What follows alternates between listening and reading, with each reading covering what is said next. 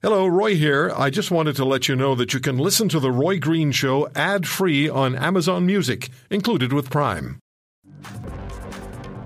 Let me speak to my good friend and uh, colleague Alex Pearson. She's the host of The Alex Pearson Show on A M six forty in Toronto, A M nine hundred in C H M L in Hamilton, and A M nine eighty in London.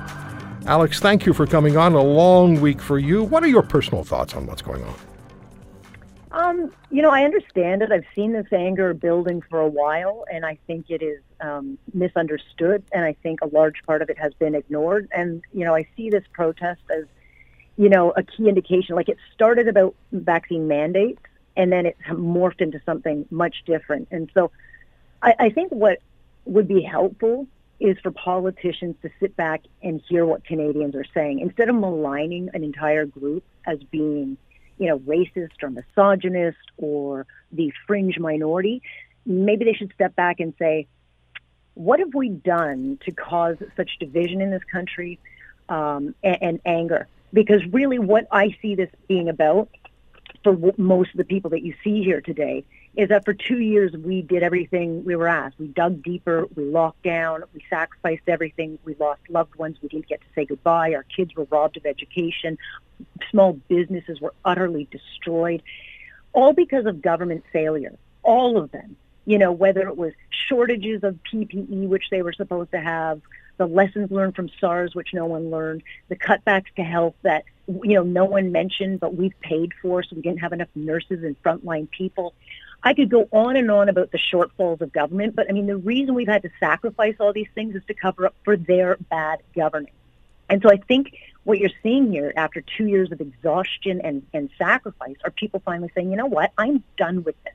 So it might have started as one thing, but it has morphed into something totally different. Yeah, and there's a lack of hope for yep. government to do the right thing going forward. That Ipsos poll for Global News, mm-hmm. uh, sixty-four percent of Canadians saying they don't have any faith in the government moving forward to do the right thing. So if you're worried about the past, concerned about the present, and doubtful about the future, that takes you out onto the streets. But what, what, what's to trust? I mean, everything has been a talking point throughout this whole thing. We've got your backs. We're ready. This is low risk. Everything they have told us to do has been one lie after another. It all sounds good, but it means nothing. And what it has done is deflected from their failures. Like, in two years, we're still talking about hospital capacity issues that have been building for over a decade, and yet no one's bothered to fix it. All we've seen them do is shut down societies, especially in Ontario, as you know, and in Quebec, because no one in charge did their job. And so I think people have started to say, you know what, we pay you to work for us, and you haven't done the job. All and the other side of this, Roy, is everything has been so weaponized. I mean, this vaccine mandate is not about health. It's about politics, because back in January of twenty twenty-one, Justin Trudeau's on record saying, you know, vaccine passports are divisive. He said that, uh, you know, There there are medical reasons, there are a broad range of reasons why someone might not get vaccinated, and I'm worried about creating knock-on undesirable effects in our community. That That's what he said in January of twenty twenty-one, and then an election shows up, and oh my goodness, we've got a wedge issue to score political points. This is not about keeping people safe. You're not going to stop people from getting COVID with these vaccines, as we're learning. So what health um, wins are we, we making here? What this has turned into is weaponizing political policies to score political points. And that's happened far too often in this pandemic, where it's all been politicized. And I frankly think people are just saying, you know what, I'm done. I am absolutely uh, fed up with this. And, and unfortunately, it's created this huge vacuum in this country where there's such a void in leadership that people are getting angry, and then you're seeing them, you know, funnel into, you know, causes like this, or they're turning to um, the P P C or whomever. But people don't feel like there's anyone actually fighting for them. It's just a bunch of people given hollow, vacuous talking points. Yeah, you might be the leader of a political party, but that doesn't make you the leader of the country or the leader of the province. You have to establish that leadership, and then you have to uh, have to maintain it, and you have to gain and maintain the trust of the people. And you're right. I mean, we were told uh, be vaccinated once and things will be better. Be vaccinated twice, twice and things will be perfect. And then it was, uh-oh, no, that's not going to be enough. So now we're going to have to have a, a booster shot. And and people just want to have some consistency. We want to have to be, you want to be able to believe what uh, what your pol- politicians are telling you. And history should tell us that that is often not the case. And they, but you're right. we've reached the, the critical mass now where, for many people, where it's like, I've had enough. I've really had enough. And then again, that's what that Ipsos poll shows. Two-thirds of Canadians are saying they don't have any faith in the in the politicians to make things better going forward. What are your what are your, what are your callers telling you?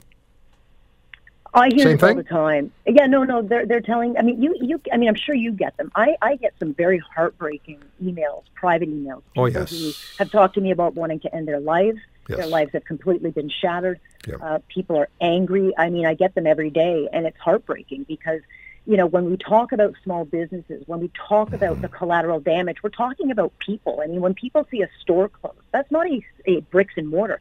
That is someone who has put their money into this livelihood. That's their family, that's their home, that's their food on the table. So when you see a close sign in that store, that's someone's life falling apart and being destroyed.